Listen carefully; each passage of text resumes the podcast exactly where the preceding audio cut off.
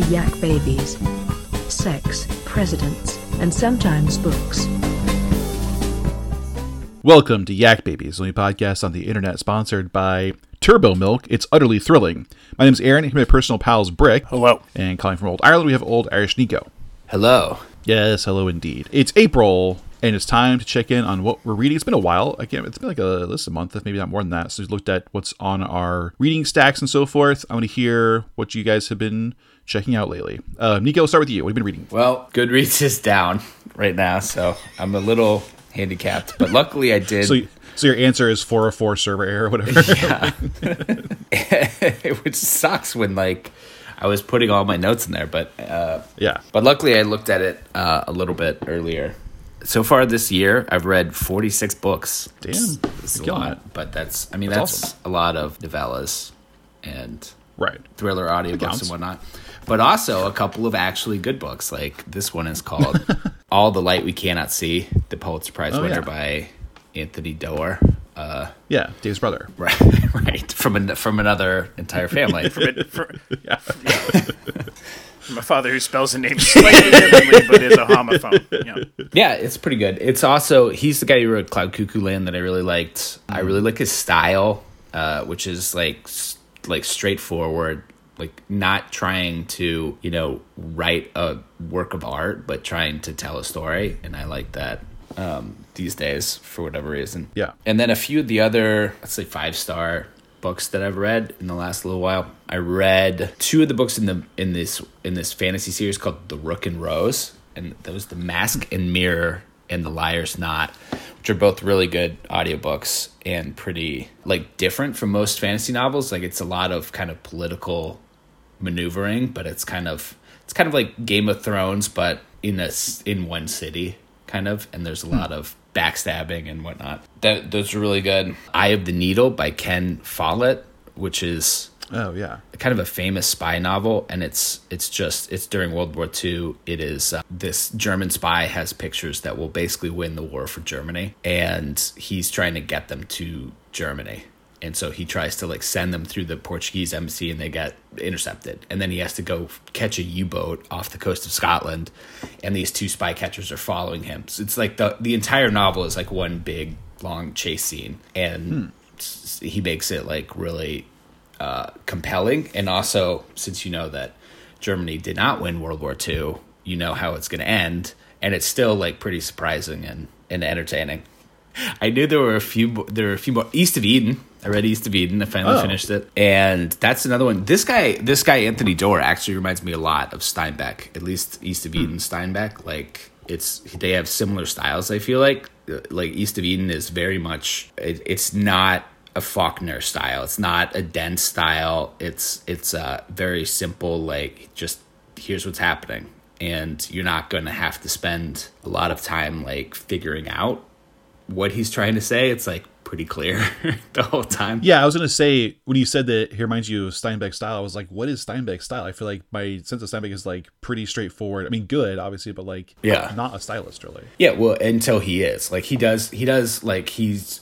just kind of telling you the story, and then occasionally he'll crack off like a really good line, but it's not like he's not doing that every line, which which I like because I get right. fucking sick of it uh, which actually uh, reminds me of another book that was not a five star review called uh, Refuse to Be Done, which was a book about writing by this guy, Matt Bell, who hmm. has written a couple of novels. I read his book, Appleseed, earlier this year. Did not particularly like it. And perhaps unsurprisingly, I don't like his book about writing either. Right. And it's it's very much an MFA. I like the specifics of it. So it's it's he he does these three drafts, and like the first one he calls an exploratory draft, and he doesn't really know what he's what the story is going to be. And then after the first draft, he does an outline, and then he rewrites it completely for draft two.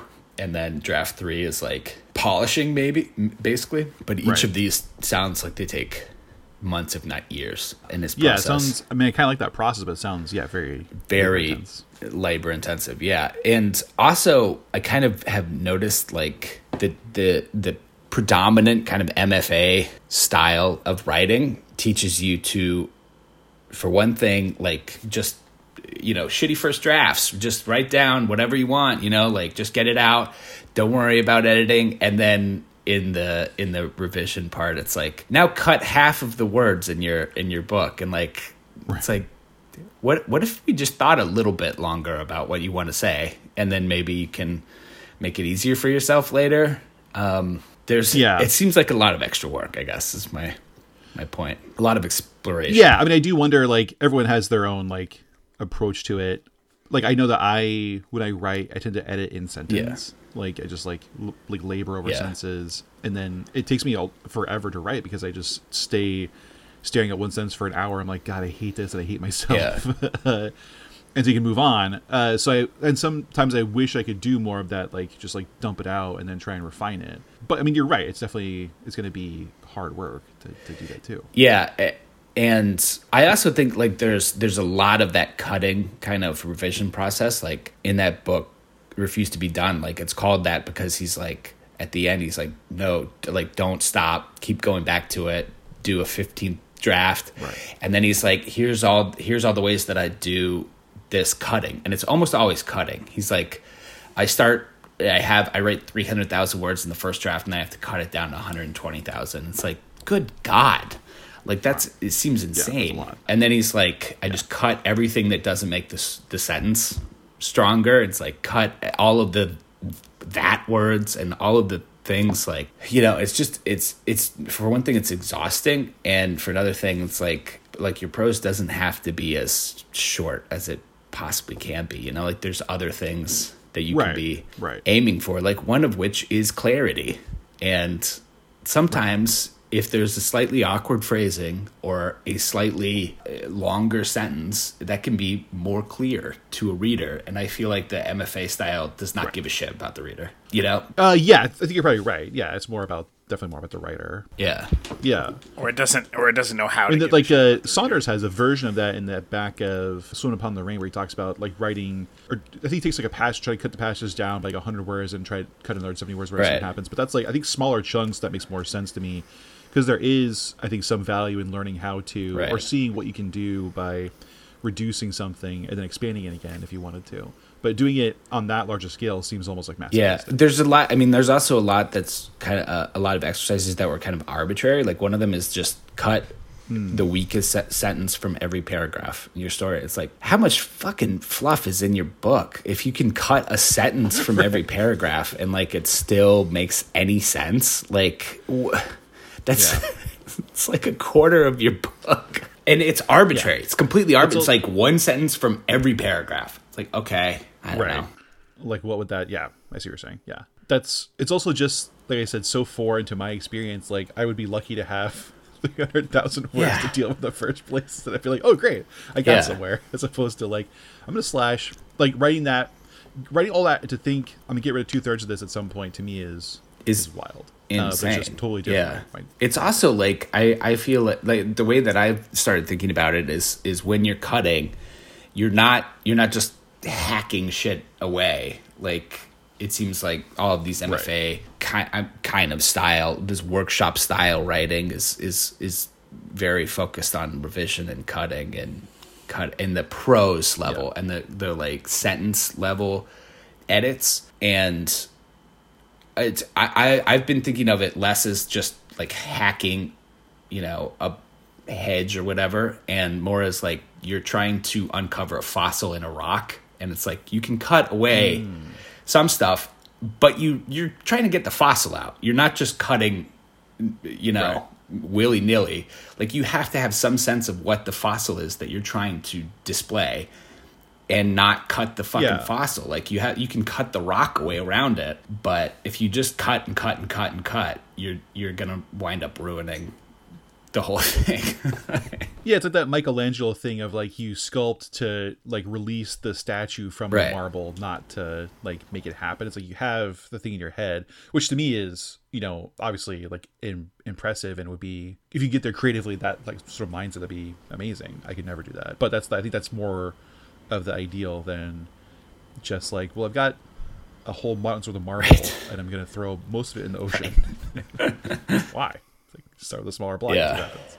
yeah, Interesting. Okay. Cool. that's all I can remember. So Is that it? I don't know. Okay. Rick, what about you? How's your memory? Uh, better. But also, I have my notes because I've been moving. So I downloaded a bunch of audiobooks, which I has helped me get through a bunch of books. I, I, I just I it's not the same as reading a book. I can't. It, it's it's mm-hmm. different in my brain, and and one of these will be a nice example of that. I think I still enjoy it, but it's just the difference between hearing a story and reading a story is like it's been a while since I listened to an audiobook, so I it's it's sort of front in my brain, but it's you hmm. get so caught up on the sort of what's happening that it's it's hard to get pulled into the rest. But so I I have uh, a couple serious books, and then um, a couple three sci-fi books, which I guess are serious, but they're like. You know, I think for the same reason, probably a chunk of Nico's audiobooks is, is fantasy stuff. With the sci-fi ones, you can kind of just like you don't need to pay that much attention. So yeah, like I was doing other, There are definitely some, huh? yeah, some genres that Yeah, some genres that lend themselves better to audiobooks. So I, I, I churned through three sci-fi audiobooks uh, one of which was like barely an audiobook was basically a radio play which i think is a little different but they kind of group them together at least on audible. So i just barely this morning finished the god makers uh, by frank herbert the guy that did dune. Oh, yeah. it was all right. It's a it's like four linked stories linked around the main character. I liked two of the stories quite a bit. The other two i, I didn't I thought were a little boring. And then it's kind of built around like the through line is this character's progression where like essentially he becomes which is not, you know, kind of similar to what um whatever his name is is in Dune. Like he sort of like awakens as this as this supernatural like ubermensch like throughout the book. Um so that's the kind of progression here. You can see the through lines to Dune. It's definitely not as good as Dune, which I've read. In fact, the first story is the best one. It's about um, kind of making contact with this alien planet. The what this guy does is he works for this kind of uh, it's called the IA. I don't remember what it stands for. It's like this secret cabal of politicians and like it's like a wet works kind of international galaxy thing and they're like the the puppet masters behind the behind the scenes of like international politics to like decide which which races are welcomed into the galaxy and which ones are wiped out or whatever.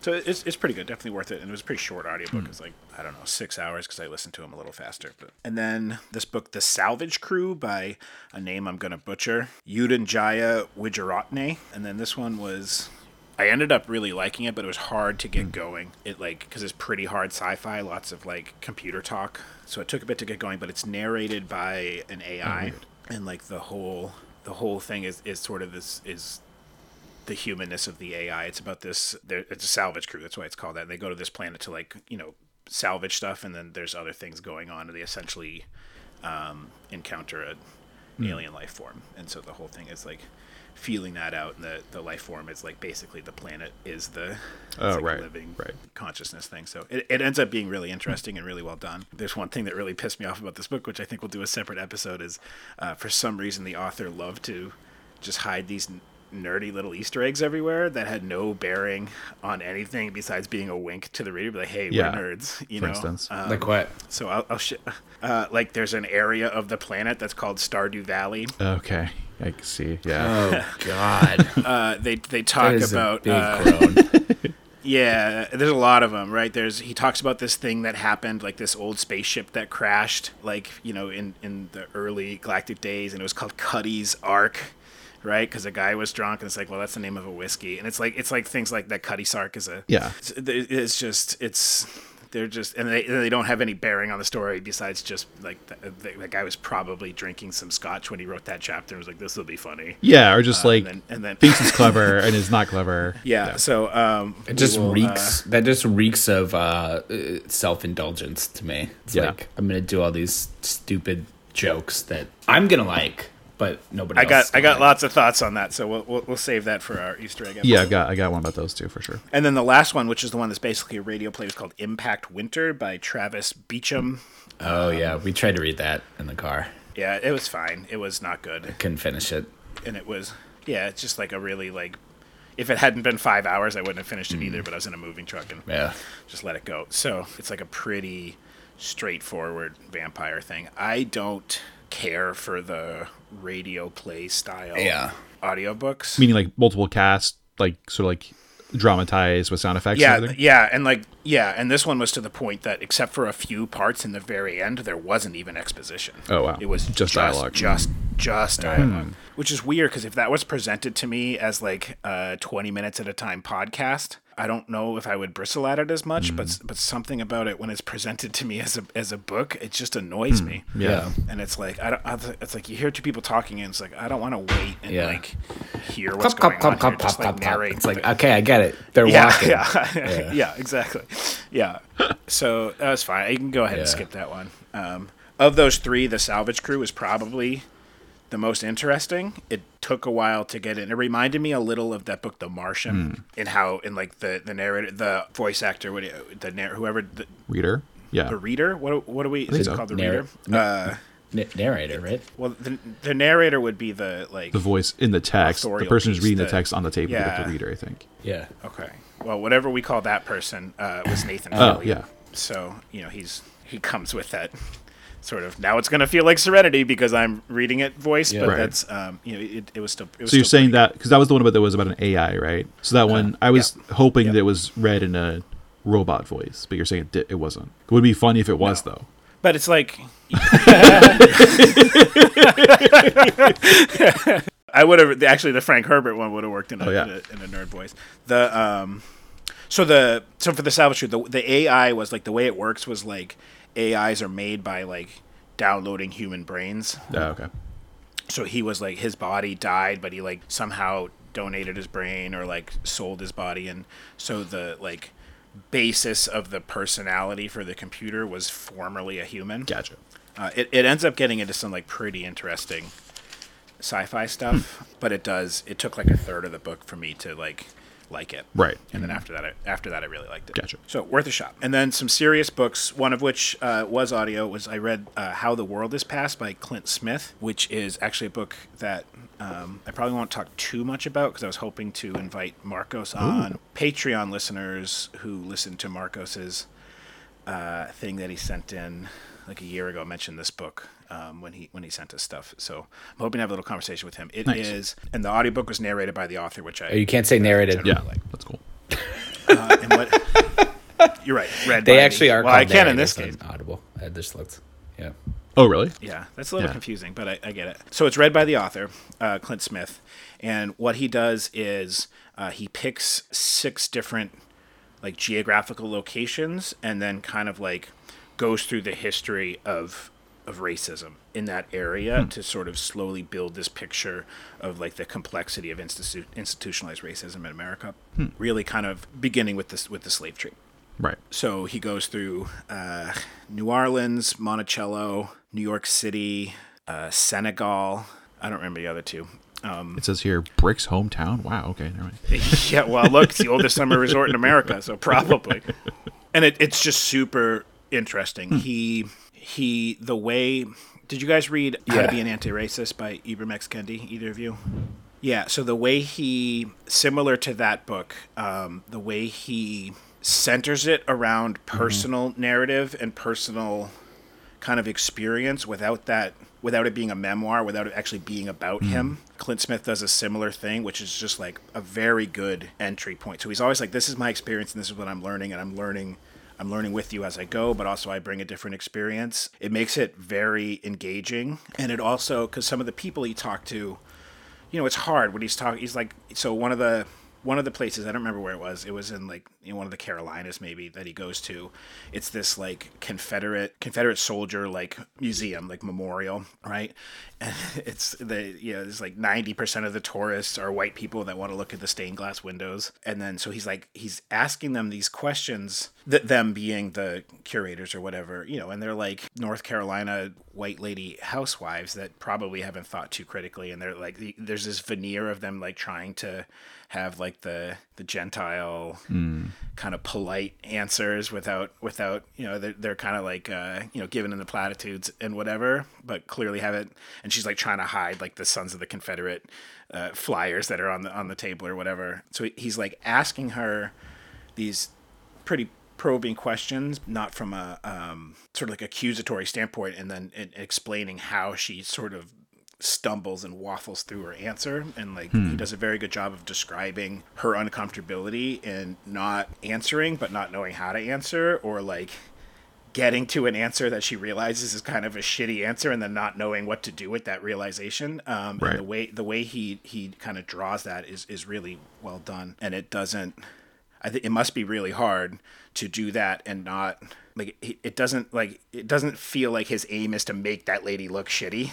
Hmm. Right? I think it, it like it what he does is make that lady look like she hasn't been challenged and she needs to be right? By, by like the country and just the way he does it is just really really good it's a very engaging book so i, I strongly recommend it Nice. uh, then the other book, which I haven't read, the audiobook, it's an actual book with words written on paper, uh, which I haven't finished yet. I'm about halfway through, but so far it's really good. Um, is, is in a similar vein. Um, I'm trying to educate myself more about racial justice. It's called My Grandmother's Hands by, by Resma Menakem. And again, I'm only halfway through, but it's, it's really interesting. It's about how generational trauma can like affect people physiologically. And she talks about how like racism like lives in the body and about how uh, systemic institutionalized racism has like very real physical effects even on even on babies. And I'm, I'm only halfway through so I, I can't say much more than that but it's, it's so far it's like super fascinating. I mean i work so my profession is working with with traumatized Right. children. So it's um having that that connection kind of front and center has grabbed me. Yeah. uh, so um also recommend Awesome. Cool. Very good. A couple things over here. I am in the middle of reading a book called The Journalist Yeah. and the Murderer by Janet Malcolm. Have you read that read that book before? Do you know of it? Janet Malcolm. So uh, it's written about the Jeffrey MacDonald murder case. So Jeffrey MacDonald was a like Green Beret doctor who was accused and convicted of killing his family in like 1970. A really horrible crime. Uh, and then a journalist named Ed Jo- Joe McGinniss, sorry, basically joined his defense team as like a almost like an embedded reporter essentially on the trial and covered like the case and covered sort of how his defense team because it's a very high profile case covered how they were going to approach defending him and trying to exonerate him. Uh, and then he was convicted and the book came out fatal vision and it was a bestseller and it sort of revived his career as a writer. He had an early success with a book about nixon kind of a similar approach where he embedded himself in the nixon campaign and sort of learned all their secrets or how you want to phrase that and then wrote a book kind of exposing like how they how they went about trying to win the campaign. And he had floundered after that didn't have success and then sort of had another kind of flourish with this book fatal vision. But then macdonald sued him for fraud uh, years later because he alleged that mcginniss was pretending to be his friend and sort of presenting himself as a trusted advocate and sort of uh, like colleague, but like literally like his best friend, and betrayed him. And you know, said these letters that he wrote to him that he thinks he was innocent, and you know he was been railroaded by the justice system, and there's no way people would have you know not understood he didn't get a fair trial. But then the book is saying how he knew he was guilty, how he came to believe that he was definitely guilty, and that, you know, how do you confronting the idea of like being face to face with this like cold blooded killer or whatever. And so Malcolm is another journalist. She wrote for the New Yorker, uh, and she is her the book is about her take on McGinniss and the fraud trial and how like the first line I don't have it on my hand right now. The first line is like essentially old journalists know oh if, if, if they're worth their mettle old journalists know that they're essentially like frauds. Like every journalist is like in, in the in the in the business of selling you horseshit. And it's this like brutal takedown of journalism. It's wild. Uh it's really good. She's an excellent writer. Um but also like terrifying. Like i would i would be very uh, sad to have janet malcolm talk about me and my life because i would have to go kill myself afterwards. Um she's like she's like just a, assassin on this guy.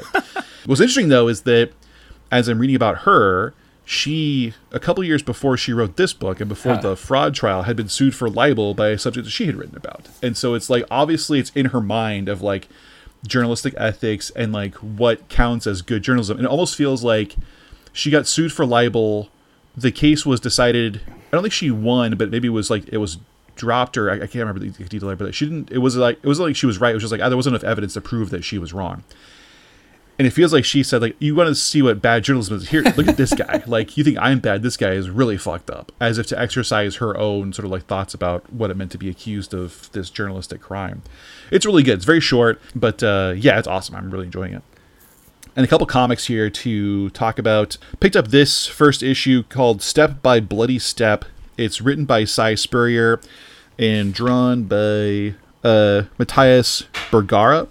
And this is interesting because this is um, a silent comic. There's no words, there's no dialogue, there's no captions. It's all just images, uh, which is a gimmick, obviously.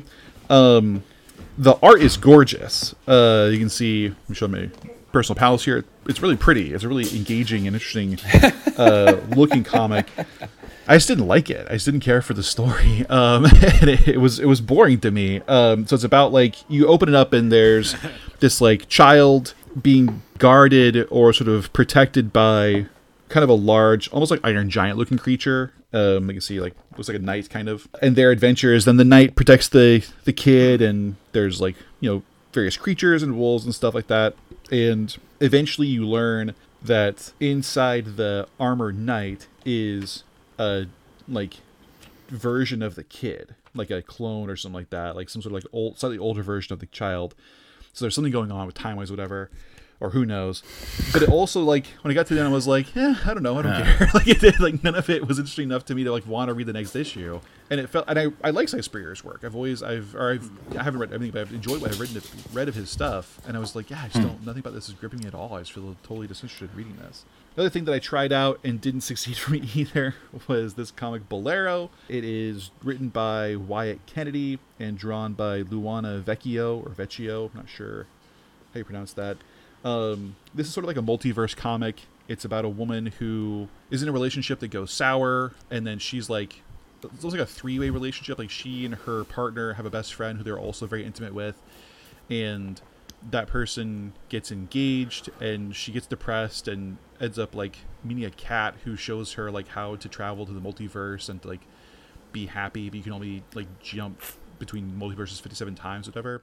I don't know. It's it it, it seemed like the idea was like we could do a comic where our, our character is in a Miyazaki film and then is also in like a Mad Yeah. Max film and is also in a this Yeah. film and it's like yeah, it almost feels like Ready Player One, but without with with like a relationship drama as the core of it. Yeah. It, it sounds almost exactly like Dark Matter by Blake Crouch. That was a kind of a big book that came out a little while ago, where the main character is like a scientist. I think in the in the mul- in the universe that he's in, he's like a uh, a, a uh, t- university professor, but he could have been like a scientist and developed this multiverse thing Right. and another version of him comes in tries to steal his wife and then he like goes Oh. through the multiverses and he has like 32 tries or whatever because each one takes a little fucking thing and of course Yeah. he doesn't find her until the 32nd try and it's just like i don't know kathleen really liked it but i fucking Yeah. hated it because I'm, I'm partly just because i'm so sick of multiverses it's like i'm done i don't ca- not not everything has to have a multiverse now like Yeah. i don't know it seems I've so unoriginal Awful news for you about the future of culture because going be all multiverses. all the time. yeah. Yeah, this one suffered from I mean, I like multiverse stuff, but this felt like a kind of like a I don't know, just like a dumb version of that. And Yeah. also plagued by really awful dialogue. I feel like um modern comics, modern writing period has been wounded or poisoned by bad TV writing and bad Twitter writing. I feel like people like people's social media profiles and their like TV consumption has led to just like really awful Yeah. crappy dialogue. This stuff was full of that. On the good side of things, I read two volumes, two more volumes of Mobile Suit Gundam Origin by Yoshikazu Yoshikazu uh, Yashiko. I'm not sure if that's, that's close enough for me. I suppose awesome manga about uh, Gundam, the, the the series Mobile Suit Gundam, which I love. I watched the movies on Netflix recently because they kind of condensed the whole series into three movies. They're great, and these books are great. They expand on everything, and the man, the art's incredible. They're really gorgeous and just like full of like really good war action. Like Gundam's whole thing is like war is both like incredibly aesthetically interesting and also like soul killing. Um, and it's it does both those Yeah. things really well. Like you feel the, the hurt of it, and also it's like gorgeous to look at. It seems like a lot of mech like anime is is that like I watched e- Evangelion a while ago, Yeah. and that's it's like crushingly depressing, like cr- absolutely crushingly depressing. But it's also like, oh, there's a big badass robot that like fights. Yeah, it's like like teens teens in charge of war, teens who are running war in giant Yeah. robots, and Yeah. you're like, this looks fucking awesome, and yeah, it's just like everything about it is sad and horrible, yeah, and you like see all these, you can, I think you could perceive all these like scars of World War II, and especially like massive destruction of Nagasaki and Hiroshima all over them. yeah, Uh, yeah, great. There's like I think there's like 15 volumes of this. Yep. I'll keep reading it. Uh, the, the unfortunately they are like 30 bucks a pop, so it becomes expensive to finish the series at some point. good lord. And they read quickly. Like I read two, these two in like basically one day a piece, maybe two days a piece. So it's like it's a lot, but they're I mean they're gorgeous. They're handsome volumes. They're hardcover. They're like they look really nice. So it's like it'll be cool to have them eventually. But man, and then of course I'm reading all Tom King things. Tom King. I finally bit the bullet and uh, signed up for Tom King's Patreon. Uh, or no, sorry, his Substack rather. We talked about Substack comics a while back, and I had said that I was resistant to it because I just wanted to buy comics at the comic book store and not have to get them online. Uh, but then Tom King put one out, and I was like, well, I read all Tom King's books anyway. I might as well go ahead and just subscribe. So I did it, and it's fine. I mean, I, the book is great. It's called Love Everlasting. It's his sort of examination of romance comics from the '50s. It does have a sort of multiverse component to it, but I'm I'm enjoying it. Sorry to go. The art's good. The art's by Elsa Charretier. She's awesome. What we're really enjoying is that when you subscribe to the subs, Substack, you get like newsletters and stuff like that. So they kind of write mm. essays and the Yeah. behind the scenes stuff. I really am enjoying that. He's released a couple of his scripts from his Rorschach series and from his Batman series, and so I've been kind of reading those too and seeing how he writes, which I'm enjoying as well. Yeah, so that's kind of that's where I am with Cool. those things. Listeners, tell us about your reading experiences. What are you reading these days? What's got you intrigued? Uh, what are you listening to in all forms audio, physical media, whatever it is. On Twitter at YakBabies. You can also email us at yakbabiespodcast at gmail.com with all those thoughts and ideas. If you want more Yak Babies, which why wouldn't you? Uh, go to patreon.com slash yakbabies for access to our bonus podcast for $1 a month. That's all we're asking.